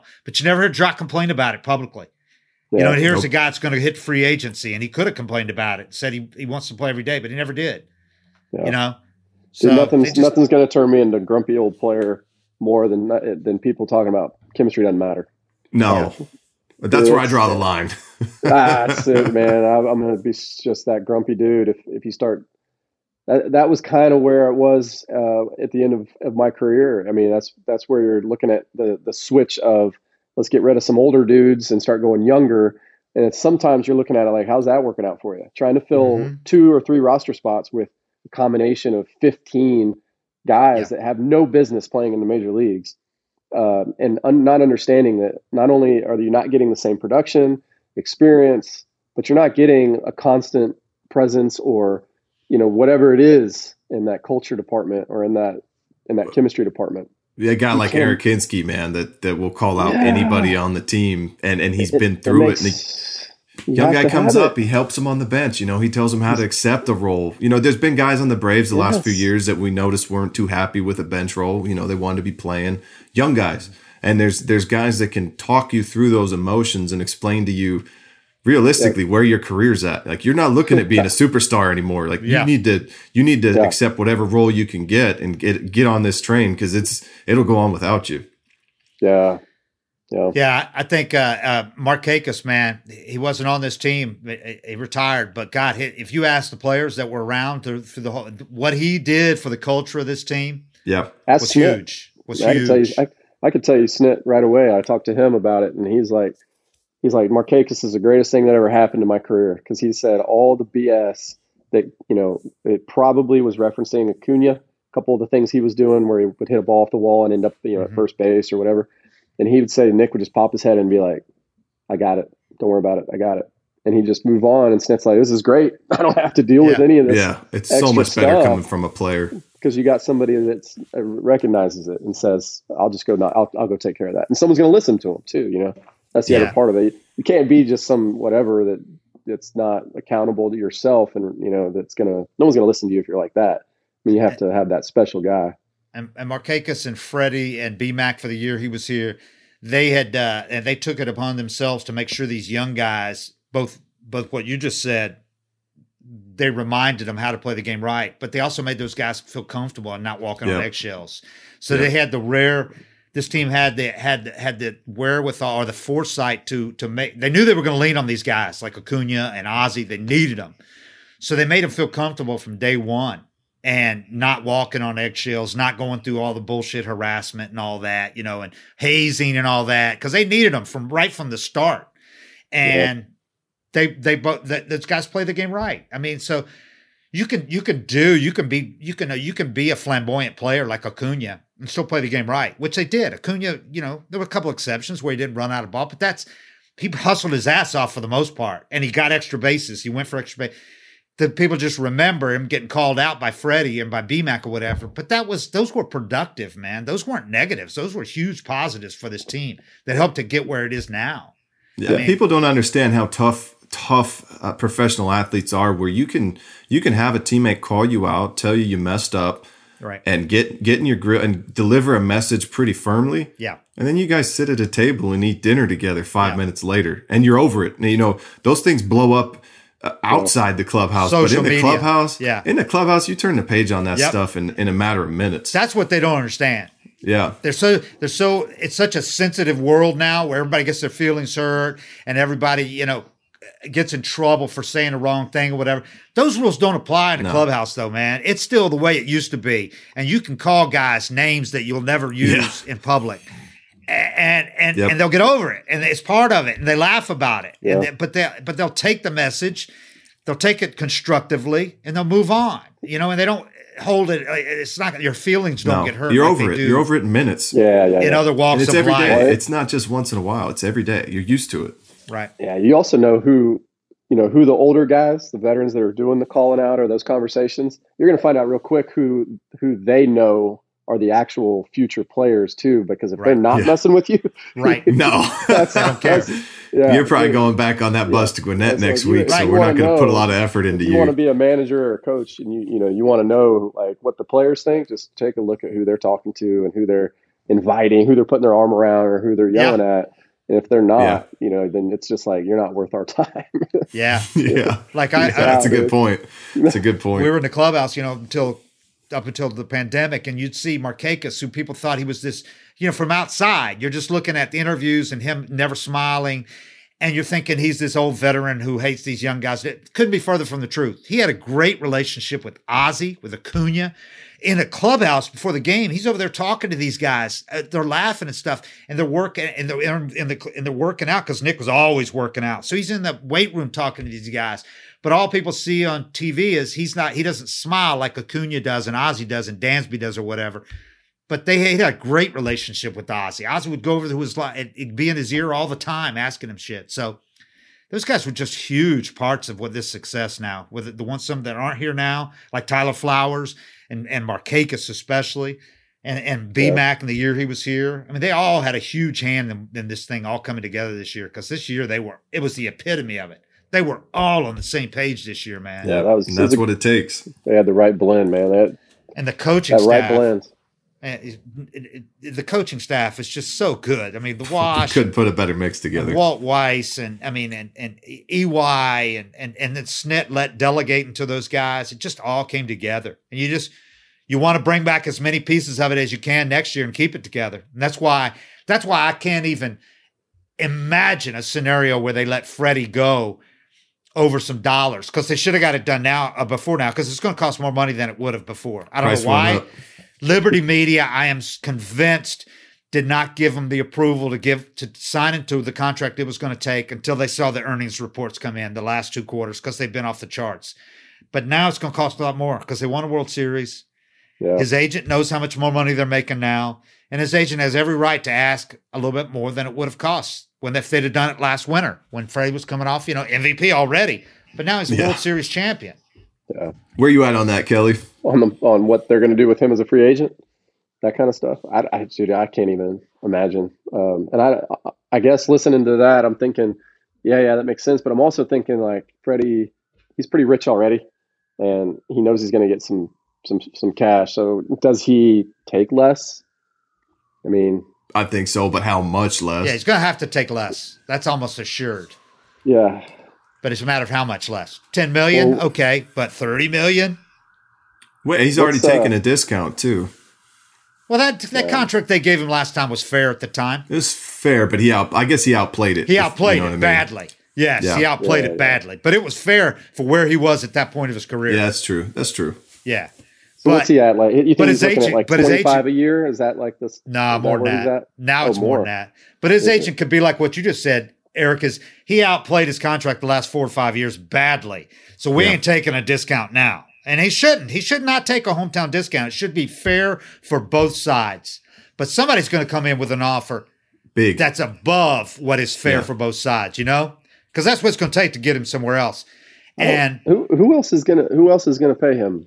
No, dude, I could see the Dodgers. Can you imagine Giants. Freddie playing no, first base for the Dodgers? Got, they got Muncy. No, they. I can't. You could move Muncy. They moved him this year. I, here's him. the here's the wild card, and I know that. How about the, the Angels? The Angels are his hometown team, and he's, he could he's drive to the ballpark. He is a California guy. He could drive to the ballpark from his house and, and uh, that would be the one that would scare me. But they have that Walsh kid who can who can play. Right. Yeah. So, but he he might be able to play a different position. I don't know. And they got Trout, and they've got they've got. That's the only one. That's the only one that Shohei. me. They're gonna have to pay Shohei. You got to buy pitching though, so they got to. They got to buy pitching. Yep. Yeah, yep. So, so I, how about the Yankees? If they wanted no, to, I can't see Freddie going to New York, but they could they make got, him an offer. I mean, I, I just don't know where else Freddie goes outside of like an Angels or that's going to spend. Cubs aren't maybe that's right maybe that's their logic too. Is yeah, you know, know, we'll let you shop because we don't think right. You know, but if for I'm me, agent, if I'm no, they should agent, just do it. I'm just I'm just throwing it out there. I just don't I just I just don't. See I, I, I'm I'm I've never wavered on this. I am. 100% certain he's staying or very close to 100%. Eric feels a little differently. He thinks there's a chance he could go, but I, I can't see it. And now that they've won the World Series, it would be the biggest PR mistake they've made in so long if they let him go because all the goodwill that you built up and the season tickets are going to spike again. They were second in the majors in attendance this year behind the Dodgers. And every team gets a spike in attendance after winning the World Series. The only exception was the Marlins when they blew up the team before they yeah. could even get the spike. But they made it known in 97 as they're winning the World Series that they're going to blow up the team. The Braves don't have they don't have anybody coming up or any no, natural. No, they, don't, have anybody, ready. They'd have to slide over. They'd have to get Riley. somebody. You know, They're not moving Riley. Riley's no. becoming a, almost a no, Gold Glove guy. I'm just talking. Yeah, for sure. For they sure. traded Bryce Ball, who might have been that guy in a couple more years, but even he was a long ways away. But they don't have a guy. They'd have to go get a guy. It can't happen. He's too important yeah. to this team and his fan base. I just I wonder how he feels. You know, I know he's saying the right things, but I wonder how he feels about it getting to this point. I wonder how he felt when he was hitting 196 in May. Right and and looking at if I don't turn this around, I got to hit the free agent market at hitting 220, and everybody thinks I get old. I wonder how he feels about the position he got put in, regardless of what he's saying. How about if he would have got hit by fastball again? We've seen yeah. it twice where he played less than 120 games. What if he'd have had one of those injuries again? He took all the risk. The team took none of the risk. None That's of the what risk. I'm saying. Yeah. So yeah. So yeah, right. I think well, his who, price tag's closer to 30 million now than 25, which it would have been if they'd have given him. I think a year ago, I think he would have taken five years and about a hundred and yeah, forty. I bet he'd still take five, five, six million less a year, you know, if the years were the same and everything was equal to, to stay in Atlanta. My understanding is he's asking for six and the Braves have been offering five. That's just my understanding. I don't know if that's certain, but I, that's that my too. that he wants that sixth year. I and if you're talking too. And if you're talking you know, probably closer to 30 million a year than 25. I don't know though, that for sure. But what? Uh, who are, who are the other free agents again? We still got Rosario, Joc, Soler, and Duvall. Duvall is a really weird case. I've never heard of a case like Duvall. He had a contract he signed with the Marlins that had a that had a low salary this year with an option for 2022 with a, a was a seven million or dollar uh, nine million dollar option or seven million. I'm sorry, mutual option that he declined because he could make more than seven million, but it had a three million dollar buyout. Okay, so the Braves pay the $3 million buyout, but he's still not a free agent. So he's still arbitration. I've never heard of a case of that. So he's arbitration eligible. If the Braves want to pay him arbitration, they can just offer him arbitration and pay him about $9 million. But they already paid either. him the $3 million buyout. I don't even know how Never heard of that. Arbitration? So how is the arbitration? Because he doesn't eligible? have six years. Duvall doesn't have six years. Nope. Oh, so he signed his free agent deal after getting waived or, or non tendered? He was non tendered. He signed with the Marlins a one year deal plus an option. Got but you. he still doesn't have six years. So he's still under contractual control. If they give him oh. arbitration, he'd make like nine million plus the three million they paid him for the buyout. So they either got to non-tender him or sign him to like a two-year deal with to bring that average AAV down. I would think it doesn't make much sense to give him nine million plus three million. That you know, twelve million. I think you would give him like two years, twenty million. Right? That makes more sense. What I'm trying make? to look him up because I'm thinking about. He's going to get a raise, you know. Yeah, he'd make about like nine million in arbitration. He would have made seven yeah. last year if they would have tendered him, but instead he went to the Marlins on that deal with like a five million salary this year and a seven million dollar option. Oh, that's weird. He has 150 homers in less oh. than six years. oh, he he led the league. He led the league in RBIs and hit like 38 bombs, man, and won a Gold Glove. Yeah, he won a Gold Glove. But he's done he's done all this in the past, you know, that people just forget how good he yeah. was in Cincinnati. I mean, yeah, because the low OBP. He's got like the lowest OBP ever for a guy that led a league in RBIs. I think. And one down year, man, it's it's crazy how much yeah. one down year scares teams. You know. Yep. Yep. When he came over and had that year. Like even if Freddie had hit if Freddie had hit two thirty last year for one year, and then done this again oh, this year, like it puts so much more doubt in teams minds. But the fact that he's really never had that shitty year, uh, it makes yeah. his it makes his free agency. But that's so what Duvall stronger. is. It's like a 230, 225, 230 hitter is going to hit you 30 yeah. to 40 home 30 35 home runs and drive in a ton of runs. That's what he is. Yep. And play great deep, really solid well, defense. It'll be, interesting to see what they do then because I mean you got to fill the outfield. You know Acuna's going to come back and you got Pache. Then you're going to but you need two guys and then yeah. Freddie.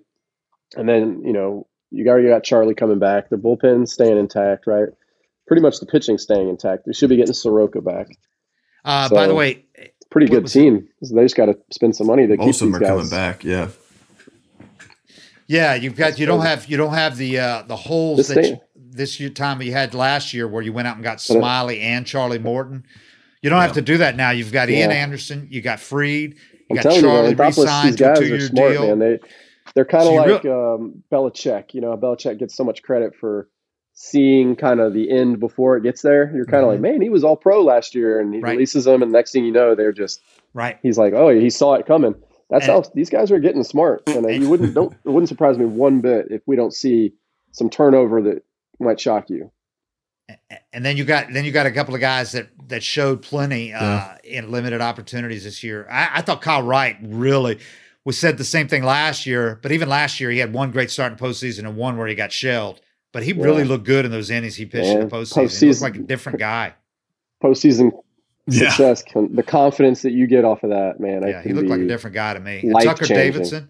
Tucker Davidson's a guy. Muller, we saw we saw Muller this year have a nice little run when he came up for a while. Yeah, it looked like he just got tired and teams got a scouting report on him. But that stuff is outstanding. So you only need two spots after those top three in the rotation. And I'll then, let them uh, all fight it out too. Yeah. Yeah. These guys are going to have a good offseason. It's going to be a different season now. It's going to be, you know, things change and guys come back. Is, and the outfield's really the only spot. You got your, your infield's intact if you get Freddie back because d'Arnaud signed, they signed him to an extension. Catching position is loaded because you got Shea coming up and they got to decide right. on him and Contreras next year. If you are you ready to have Shade be the backup, play a couple times a week, or do you still want him spending another year at AAA and have Contreras be your backup? If not, you could trade Contreras this offseason. You got Pache and Drew Waters.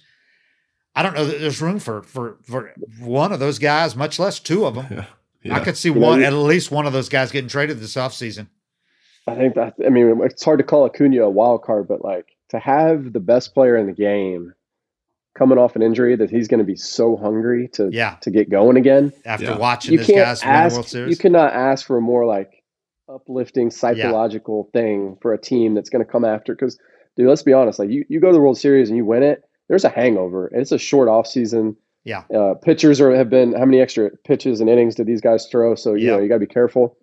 There's a reason why teams don't go back to back. Right. Like, yeah, ever. for sure. Um, and so, but to have your best player and then Soroka, hopefully, guys coming back with a chip on their shoulder with energy and excitement of like getting back out on the field. Yeah, on top of Soroka. winning a World Series. I mean, yeah, I didn't even probably can't Soroka. draw it up any better. Yeah. Because I don't think you can count on Soroka. I mean, they want him to be back by sometime in the summer, but we've they learned this year they're not going to put a timetable on it. You know, I mean, just come. There's nobody. There's no precedent for a guy with two two tears of the of the Achilles to come back. So you really don't know. I mean, until it happens. They certainly hope he does it, but you can't count on it. It should be fun. Ozuna, uh, don't know what's going to happen with him. I can't see him playing again for the Braves, but I think he's going to get suspended for at least half a season. I mean, regardless of the. I guess haven't we? Isn't the precedent for him kind of Jose Reyes a little bit, kind of coming back? He, I think he suited up for the Rockies a little bit before they got rid of him to send him to the Mets, but or no, the Blue Blue Jays. Where did he yeah, go? I ju- yeah, I just no. think that uh, I think the Braves. I think that's a team by team thing. I could see him playing for a team like the Yankees, where they're just so big, and it's a market that they're going to be like. I mean, look what they just look at their closer. Or, you know, or West Coast somewhere like West where nobody's paying attention. R- you uh, know, but but I just I don't see Ozuna coming back with the Braves. This particular team is one of those. It's it's so geared towards family. I don't want to say yeah. traditional value, but yeah, family. I mean, they yeah. moved to the burbs. That's yeah. their audience, families with little kids and all that. And it's still the South. And there are still, you know, I mean, every, the whole world's changing, but there's still, that's still really frowned upon what he did. As it should be. yes. Even though the charges were going to be dismissed probably when he, uh, when he finishes his, his, uh, pretrial, uh, thing that he entered the program. And you got a whole team full of guys with wives and kids. You know, it's not right. like a single bachelor right. team. I can't imagine guys wanting to play with him. He didn't go to trial and beat this thing. He didn't try. He didn't go to. He didn't say, "I'm innocent. I'm going to trial. and I'm going to beat this thing." He entered that program. You know, the diversion yeah. thing. So anyway, I don't know what they're going to do with him. But the good thing is they've got so much They've got they've got so much more revenues now. They could eat a big chunk of that thing to make him go away, and I think that ultimately they'll have to. I don't think they'll have to package him like they did when they when they got rid of uh, that terrible uh, Upton contract when they had to get rid of Kimbrel to get rid of to unload it. Braves aren't going to do that with a with a top young player right now. They're not going to unload a guy to get rid of Ozuna. Right. They don't have to do that. Nope. So it's going to be interesting. Alex is really creative about that kind of shit. So uh, you know, he got rid of Kemp when Alex came aboard. First trade he made was within like a year, within like a month of taking that job when he replaced Coppy was to get rid of Kemp because he didn't yep. want him in the clubhouse. You know, yep. Yep. he had he had had him in L.A. or you know he. It, uh, nothing against Kemp, but he didn't want him to be an influence on these young guys. That was the whole thing. Alex wanted a clubhouse with a good clubhouse, and he didn't want that. He didn't want a guy at the end of his career well, he'll talk about it openly. I mean, he when I was yeah. I, I, had him in I was in Toronto with Alex, and you know our yeah. teams were our teams were talented with no great culture, like right. like at all. Like, it was very selfish, and um, I know DeRosa, you know, played there and was supposed to be kind of the Brett Lawrie, you know, kind of whisperer, and um, they had lots of conversations about culture versus just yeah. talent. And then he went to LA and got firsthand look at how they do it. And Alex and, made that decision. He said it was like uh, the year they won the division was the year he decided that offseason before that. Yeah. I'm going to go with character and see what happens. And he said he's never looked back. They've won seven. His yeah. teams that he's been on, Toronto, LA, and here have won seven division titles in a row. Yep. And he said he is totally convinced that the how much hey, character plays into let's it now. stick with the analytics and just not even take into yeah. account. Let's just right, yeah. right. So they got a great they got a great mix in that he knows the importance of analytics, but he also knows ultimately that you got to have the right guys in it or it just doesn't work. Depth, man. Every player says it. You know, I mean, it's like there's stuff every player's saying. It matters. It matters. It matters. And I don't know how anybody can listen to everybody that's flown the plane say this yeah. is how you fly a plane you know, and yeah. just say, well, my program says something different, you know, and, and not buy into what everybody's saying is one of the most important factors in winning, you know, but it, it keeps happening. culture. You got to have players that like, there's nothing worse too when you're on a team and you just know, man, we got anybody that we need to rely on to come up and fill a spot. Right. Suck isn't yeah. good. Depth, so if you can, if depth you can, character, man, the depth, yeah. the depth is everything, or at least that's why trade deadline stuff happens and all of a right. sudden depth gets created. I mean, that right. was our thing with the Mets and this year with the Braves. I mean, and yeah. numerous other teams. Uh, the Dodgers, that's their whole model. Right. And that's where he learned it. Yeah. That's where Alex our, learned it. Our team war is going to beat your team war. And that's it. And that's why Alex said that he didn't do a good job last offseason of, of he said, I built the team to win in October, but I didn't build it with enough depth to win during the season. Fortunately, he was able to fix that at the trade deadline. But you yeah. know he's not going to do that going forward. He's going to have that depth next year. Yeah. That's why I wouldn't be surprised to see him sign two of those outfielders. The, the four, Duvall, I think, will be back because he's a great chemistry guy and he does what he does. He's going to give you good defense, can play center field because otherwise, I mean, they, they got to either rely on one of these young guys, Pache, Waters, or move Acuna back, and they don't want to move Acuna to center. They want him to play right field. Um, and I think you got to get either Rosario might earn himself a three year deal somewhere with good money. I, I think Soler, you, I think you want Soler is the one I would pick. Yeah, and if you yeah. have the DH, Soler's perfect for this team. Perfect. I think Soler and Duvall would be a, if you could get those two guys back. I think Joc gives you a whole lot, but I don't know that Joc yeah, is. He turned down a ten. That. He turned down a ten million dollar option. So yeah. he wants know, he wants to go get some and play every day in his life. Yeah, he wants to go play every day. Every day. That's yeah. why he went to the Cubs to play every day.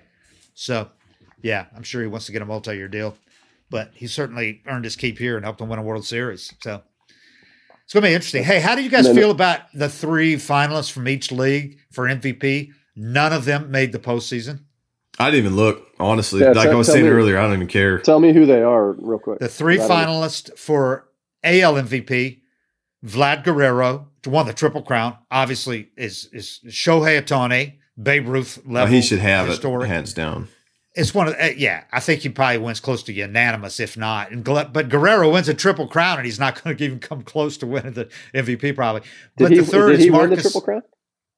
He won the triple crown.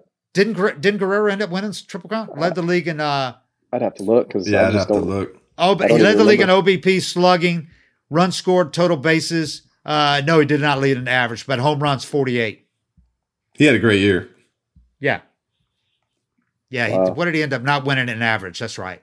Yeah, I don't know. Gar- Gurriel won it, um, and then he tied with Salvador yeah. Perez, and Perez won 169 OPS plus, 401 OBP, 601 slugging. Led the league in both of those. Led the league in runs, 123 total bases, 363, 48 homers. I mean, tied Salvador Perez for the home run. Yeah, for the home right. run league. No, Otani Ohtani wins that. Yeah, um, and sure. then the third is Marcus Semien, also from the Jays. Yeah. Great season, Marcus, but the dude. Yeah, that, I, I mean, Ohtani gives you an extra roster spot when you're talking about depth, right? Yeah. and this might be the, the only NL? year we ever see Ohtani do what he did. Yeah, who are the, I, I don't think he can stay finalists? healthy. Harper, NL finalists, Soto. Again, it's hard to argue with any of the three when you look at OPS plus and all the intent, the analytics and all that. And uh, uh, if you look at those, uh, they're off the charts. Bryce Harper, Juan Soto, Fernando Tatis Jr. I would only argue that even though Riley doesn't come close as far as like OPS plus and shit, Riley played 160 games to Tatis's 130 games. Yeah. 130 games for a team that didn't win the division title. I know it's phenomenal. His numbers are phenomenal, but isn't there any value in playing gold glove caliber defense at third base and playing 160 games, doing what Riley did? I just think, man, I, but it's hard to argue if you're going on analytics and you're putting OPS plus and all that. Tati- yeah. But Tatis played half the season in the outfield, though. They moved him to keep true. him healthy. That's true. And he wasn't a very good outfielder. So, so you're telling me so Riley can't? Riley wasn't in the top three. Not nope. top three. No chance. He can't get it. Yeah. I think he'll probably end up finishing about six from judging from guys that I. But like I was listening, Harold Reynolds said what I said this morning. Harold Reynolds thought a guy like Riley or Ozzie Albies should be in the top three because of what they did for a team that Riley picked up so much of the slack with Acuna yeah. getting hurt. I mean, yeah. it was huge. If you look at Riley's second half numbers, off the charts. He came through at the in all those pressure games where Tatis down the stretch, you know, he was hurt for about a month, missed like three DL stints when his shoulder went out. Team down the stretch, they were eliminated at the very end. And Soto had a phenomenal second half, but for a team that was completely out of it. The Nationals were out of it when he was he missed up these huge too. Numbers. put up yeah. huge numbers when the Nationals were completely out of it, and his OBP was off the charts because a lot of teams didn't pitch to him. Yep. So I mean, it's just how do you weigh all this stuff? I don't know. And Bryce Harper, I got I got to be honest. I feel like Harper's going to end up winning that. I think, I think so he too. probably is. But I think he's more Riley deserving. I think Riley he's Harper more deserving than the other two because Phillies were in it till the end when the Braves finally eliminated them. But Harper put up great numbers for the Phillies in, during the stretch drive when they really were threatening the Braves. They even they got even with them for a game or two. I think Harper's more deserving than those other two. I just yeah because they played it, but but Riley, I think I yeah. think Riley belongs in top five, and I would argue more deserving than Tatis just because of how he did it, how important yeah. the games were. I agree. But yeah, I don't. I'll be honest. I'm not just sitting here as this former Brave talking to on a Braves podcast. Like that's a sham that Riley's yeah. not a finalist, and he should win it. And so the fact that he's not even a finalist is just a joke. Like I don't know. It's an over over reliance on analytics when it comes to OPS plus because it's off the charts when you look at those guys OPS plus. But I mean, 10 years ago, but nobody even knew what that was. Everybody was looking at, you know, if you look at the traditional numbers and even OPS, Riley was had great numbers. I'll just I'll just go on the eyeball test. How about that? Yeah. I mean, I mean, you kidding me? Like huge. Huge. Nobody nobody out of the six guys you named just play, played in the postseason is a joke. That's yeah. a joke. Yeah. Yeah, that makes I, me mad. You know, I think a lot of times too, like you got to watch the games to value the guy because Austin had so many big hits. And when you just do the analytics side of it, you know, it's you can go two for three with two homers, two solo shots, and bump your war up or whatever stat yeah. it is. But a single that keeps the game going in the right. ninth inning, right. you know, those big, huge at bats that change your, the trajectory of your team's season, like that walk off or that big knock he got against yeah. St. Louis if Riley doesn't get that big hit there, they're not yeah, rolling like they started to roll. Those big comeback wins, there's just moments that don't get the weight they deserve yeah. because the formulas yeah. don't calculate it right. Because you can't quantify it with you can't analytics. quantify it, but what it does for your team season and when you do the shit you do matters so much. And I just, I, yeah. I, I, it doesn't get measured the right way. But if you watch the Braves, you saw his value all and year. And how many of those hits did Riley have in late innings with two outs and often with two strikes that totally yeah. deflated the opponent? Yeah. Those are huge, man. The, he had tons of two strike and two out hits. Yeah. And killing, I, I, I think that, you know, I mean, I think you could probably strike out with the bases loaded, but go three for four yeah. You know, the biggest at bat of the game, you clam up and let your team down. But because you went three for four, you're scoring big points, you know, with the with the formula. Yeah. But yeah. for me, that's the bat your team needed you. And when you watch yeah, Riley this real. year, he was probably one for four. But that one hit he got that day, even if it was an RBI single or just moved a dude first to third but kept an inning going, those things are just as important when you look at the big picture of winning. And you got 30, 30 people vote for MVP, right? Two from each city a lot of the a lot of the writers, especially a lot of the younger ones, but also a lot of the older ones too, when they stack up the stats, they do a great job of putting in time to analyze it. But if you didn't see a player play every day, you saw this, you you're going to end up going, you're going to look at their WAR, right? Yep. Well, Freddie gets screwed on WAR because he plays first base. Because defensive yeah, yeah. analytics, I'm sorry, but they they haven't come nearly as far as offensive analytics. Defensive analytics are screwed up in a lot of ways yeah. because they still can't quantify things like range and, and positioning and shifts and first base doesn't get nearly the, the, the the value that it should in WAR. And Riley's defensive WAR isn't really nearly what it should be. And Ozzie Albies, I looked at his today and I think it was 0.9 defensive WAR. Ozzie Albies played a really strong defense this year. I don't care what if he made if some Kolten huge plays. Kolten Wong Kolten yeah. Wong had like six defensive runs saved, and and Ozzie had one. But I saw Ozzie play great defense all year. He might have had a couple of errors, but he played great defense for the most part. Yeah, yeah. you can't measure the, the the confidence you know that Freddie gives to his infielders to four hop right. a ball across the whole infield, knowing he's going to pick it. You know those changes, but if when you watch him yeah. all year, Freddie picks freaking everything, man. Yeah. yeah. Well, everything. like a guy like some of these other guys do too, but uh, when you're when you're talking about like the war stuff, like I can't imagine the stuff that goes into that does not take into account that. Right. Like why yeah. why does Paul Goldschmidt have such a good war at first base, but Freddie wouldn't? Like I, I played with both of them. Right. Yeah. You, you could throw a curveball over there and they'll both pick it. Yeah. So, yeah. I mean, you know, it's like how how does one not grade equal yeah. to the other?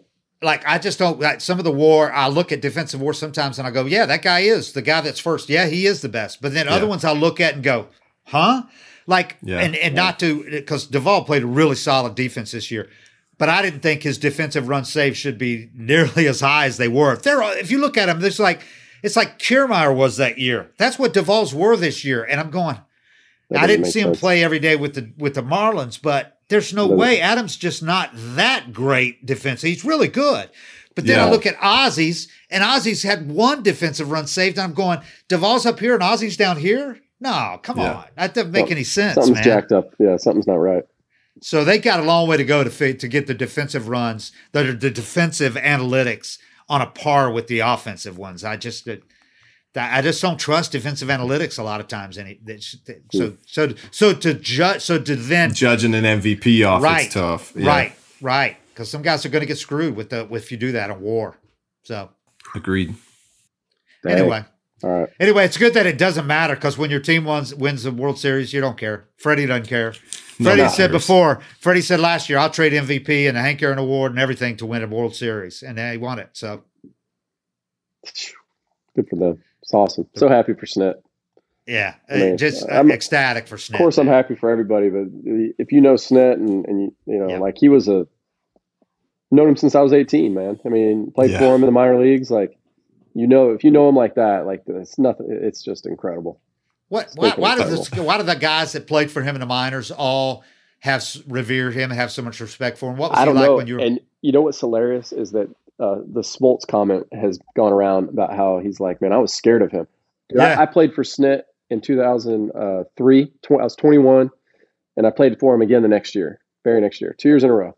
The first year, I don't know that I willingly walked up to him to have a conversation yeah. the whole season because right. I was scared out of my mind because he just Snit? had this like his hat, dude. He yep. wears hat like a drill sergeant. Yep. He had these big sunglasses and he had a mustache and he yep. was just he looked tough with that mustache the whole time. Never yeah. like not the snit you know today, like smiling right. half and half. Just straight mean mug, and I was scared out of my mind. I mean, by the time I met him, he was the nicest coach in the game. Yeah. Different role though. He had a different role, yeah. and I think that was the perfect persona for that role that he had in the minor league with those young kids. Yeah. And then, so then for whatever reason, I had him in my second go around there in Double A, and my attitude changed because I was repeating a level, and I kind of was like, you know, I had my own attitude change and, and I just got a little more loose and I would like go up and just mess around and talk to him. And after I did that, like our relationship just changed. And, and from then on, a dude was just, is like your uncle. I mean, awesome. Yeah. And, but he's just steady, awesome, loves, cares, like same dude. Knows how hard the game is. Uh, more than anybody. Yeah. Uh, he's not afraid to just say like, I couldn't do it. You know, yeah. You're, you're, you know, he would tell you. I mean, you got more talent than I got in my pink in your pinky than I got in, in my whole body, and never, you know, I could never do what you did. And he'll tell you that, and take care of take care of catchers, take care of bullpen guys, yeah. take care of bench guys, looking out for the last guy in the bullpen. Like yeah. he looked out for everybody. He got no me ten ego. years. no let, ego. Let me hang yeah. around and get ten years. He calls his man. coaches rock stars because he knows they all played the game, you know, and they all played better than he did and he calls them rock stars and he has no ego, no fear of one of them taking his job, and none of them would try to take his job because they all they all love and respect the guy. So it's yeah. like that. Man, you put together if you put together a front office that translated that to any business, they yeah, would be so be successful if you had those guys leading up as top level management in your business. If yeah. you had that kind of relationships, that's what every business is looking for. The guy that runs the whole ship but delegates authority and doesn't worry about any of the guys under him trying to take his job because they all respect him and they all just want to do their job great. Yep. It's perfect. He, he, said something so funny when I was watching his World Series, you know, on the field stuff. He said, I've been recycled so many times. Yeah. I thought that was the yeah. best way to put it, is getting recycled. You know, like they kept him around, but they threw him around and made yep. him into something else. When he got have, scapegoated, man, he got scapegoated yeah, that year. Recycled. You know? oh, yeah. I, I was asked, I did the the lead podcast at our place, and they asked me about Snit. Why didn't he pursue another job when he got scapegoated, when he got jumped off the from third base coach that year? That Frank Wren, they just wanted, they needed to make a change because they did, they disappointed that year. We were all shocked. The, he was the easy guy to do it. Been in the organization for almost forty years at the time. Throw Snit back down to AAA, you know, That's what we'll yeah. do. And we made a move. We made a move. You know, we didn't just stand pat. And they said, why didn't you look for another job? And I go, well, Snit is nothing more than loyal, and this is all he's ever known. So even yeah. though he knew he got screwed, he didn't make he wasn't the squeaky wheel. He didn't tell people I got screwed. You know, I didn't deserve to lose my job. Instead, he went down to AAA. He was pissed off, yeah, but he didn't let it affect him one day doing that job when he went back down to AAA. And he, yeah. he never thought he was going to get a chance to manage this team. No, then, so great about it. Yeah, the guy yeah. that the guy that replaced him at third base coach, Freddie, is the guy. What he ends up, or the guy he replaced as third base coach, he ends up replacing him when Freddie got fired. You yeah. know, when Freddie got that email. when Freddie got the email from Delta saying your flight le- leaves in 24 hours. What? We still got three games left in the series. Unbelievable. when Freddie told me that, because Freddie called me and told me, he said, I told you, I, told you I'd let you know if they, well, I got the call. They, they fired me. He called me and he said, and Obi, I, I got to tell you how it happened. I got to one other thing how I found out. he said I got I got an alert from Delta that my flight was leaving in 24 hours. I'm going, Freddie, you got to be kidding. You got to be kidding me because no, somebody screwed up because they booked it that went to his account or whatever and they didn't say don't alert him, whatever. And he got the thing saying my flight's leaving in 24 hours. Oh. and it was the first game of a four game series in Pittsburgh. I was uh, there. We were there. I was, yeah. I was on the yeah on the team. We were there. Hilarious. Okay, well, I mean, hey, what? Kind of hilarious. Not really. What was that like, man? That next day, because I remember the atmosphere. Because you guys got off the shitty start that year, yeah. and I remember that next day. Uh, Snit is there, and you guys are in the dugout around Snit. It was like this gloom had been lifted off the team. You guys were sitting around shooting the shit with Freddie, I mean, with uh, Snit, yeah, you and uh, and uh, Frenchie. and, Fre- and Frenchie, and and everybody mm-hmm. was like, all of a sudden it was upbeat. They're like, oh man, they couldn't have done, made it, given it to a better job, better guy. But all of a sudden, yeah, the doom and gloom perfect. was gone, man. Yeah. well, he gave I mean, one of the best speeches when he when you remember that Kelly when when he addressed the team for the first time. Yeah the stuff he was saying, I'll never forget how hard this game is. I got your guys back. I don't care if I get fired. You know, like the stuff he was saying, he he'd been in enough clubhouses. Yeah. He knew exactly what he wanted to say to us. And yeah, I mean, oh, yeah. it went over pretty well with the squad. And we all knew yeah. him. Yeah. And then and then and Perfect. then they had his back when he would have got let go. And yep. they went and said, This is a guy, take the interim label off of him. They brought in all the other guys. And guys like Freddie fought for him, kept yep. the job Overwash yeah. and uh, Blood, Bud Black. Yep. Funny how that and, works. Uh, yeah, and then he was going to get fired in 17 when uh, when yep. Coppy got suspended, but they said we need the stability. You know, Freddie, yeah, let's we, let's not have total upheaval here. Let's have some stability. Let Snit keep the job. That saved his job, and then boom, he took off. Yeah, it's awesome. Four and you get to see those two guys hugging and celebrating the World Series. It's pretty cool. Yeah, yeah, Sweet. yeah. Anyway, well, it's been cool. It's uh, I don't know that we'll ever see everything come together per- as perfectly as it did with this team. You know, this this this this manager, these coaches, these players, this general manager who's the perfect guy for this team.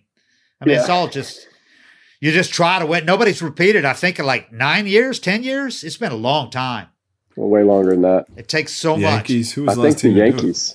Yeah, Yankees in ninety. Well, shit, they haven't the played one since 99, 99. 99 2000, 2001. Yeah. No one's repeated. God damn, that's that's amazing. Because the, the, Giants won three every other right, year. Every other year, yeah, yeah, three and, and five Reds, years. Red Sox have won four, but they didn't repeat. Nope. So it's hard, man. It's gonna be hard, but God, I think this team will have as good a chance as any of those, just based on who's coming back. You know, yeah. and their their division, that their league, division. the the National League. I mean, honestly, like the NL West, you know, beats everyone up, and the, those two teams, and then the division's easy, and then the Central's kind of a mess. Right. So, but you got to have some, you got to have things go yeah. your way and be playing. We've talked about this a hundred times. How the team going into the postseason that's hot, that's playing its best ball, whether that's by winning a wild card or just being pushed to the end, like the Braves were. They were pushed to the final week, yeah. and are in such better shape than the team that uh, that can coast those last two weeks. Walt Weiss said the same thing to me. He said that you know he's been on so many teams that he's seen them, you know, where they took that. La- he said anything more than like three or four days of rest is too much. It's too much. Yeah. Then you can't just restart. You lose your edge. And they didn't lose their edge. Yeah. And they were all careful not to lose their edge. After they clinched, took one day off, gave like four guys a day off, and then boom, right back to it and finish that series against the Mets and win those rest of those games. Yep. So no doubt, man. I enjoyed it. Was it. Fun. It was. Is it great for guys? guys? Is it great for you guys, uh, like alumni of a team? Do you still take pride in if you played with a team for a while to, when they win it? That's that's funny you said that, man. I, I, can't even tell you how many people. A, did I go to any World Series games? B, did I go to the parade? Right. Uh, I mean, I it's hard not to like snap a little on people that don't know. Yeah. But it's yeah. like, come on, like I can talk to you guys, be like, right.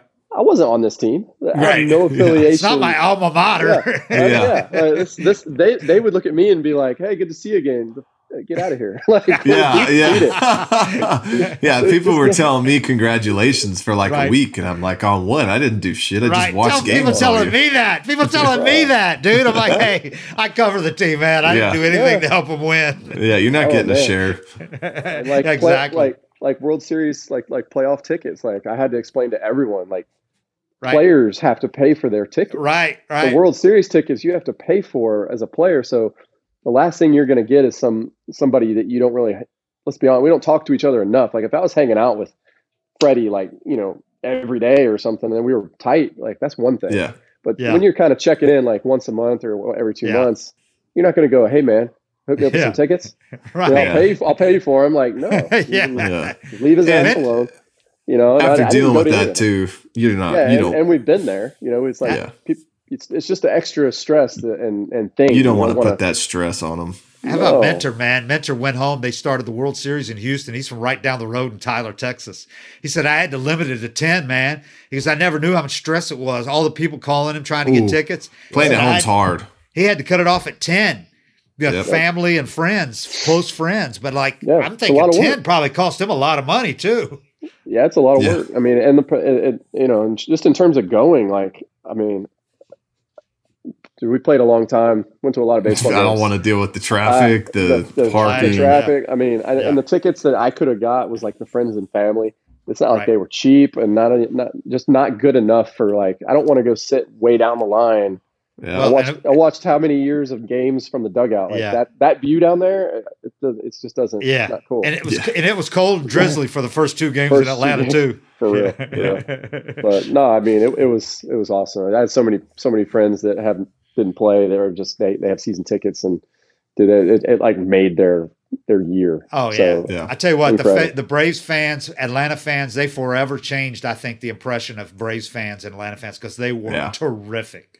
They filled every seat yeah. and they were loud as hell, man. They were great. They were great fans. No they doubt. were as loud as anywhere we went.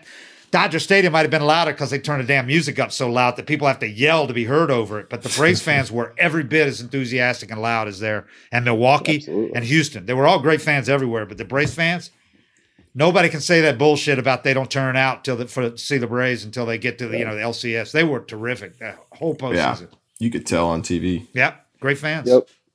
So I hated when they moved to the suburbs, but it's working out for them because they are raking in the dough in the battery. yep. Those places were hopping. They were hopping. Do you see how many people they had in the battery? Good lord. Dave, Dave my whole world now is youth baseball in Atlanta. Yeah. They yeah. did the best thing they could have possibly done is move up into that area. Yeah. Yeah. The amount of kids that play travel oh, baseball oh, that think at 10 that they're Freddie, they're the next Freddie Freeman. Oh, that, and so therefore, like I'm not joking. Like these these kids really think they're awesome. And and now they're now. Can you imagine now they're World Series champions? Yeah. So they got the right fan base to move where they move. They did it perfect. Yeah. They couldn't have done that any better. Yeah. They're in the perfect spot. Anyway, All right. Well, Kelly, we kept you long enough, man. I appreciate your yeah. time. Uh, it was a long one. We, it was great. We'll have you out again if you don't mind the off season at some point. Uh, absolutely, dude. We'll talk about the Freddie decision when it's made. Yes. Let's do it. I'll, I'll be shocked Appreciate if it's not a good Great one. All right. Thanks for coming on, Kelly. See you, boys. All See right. 755 is real. Everybody, thanks for watching us and listening to us. We really appreciate the ride. It was great in the postseason. When you guys gave us great numbers throughout the postseason, we appreciate it. We are out.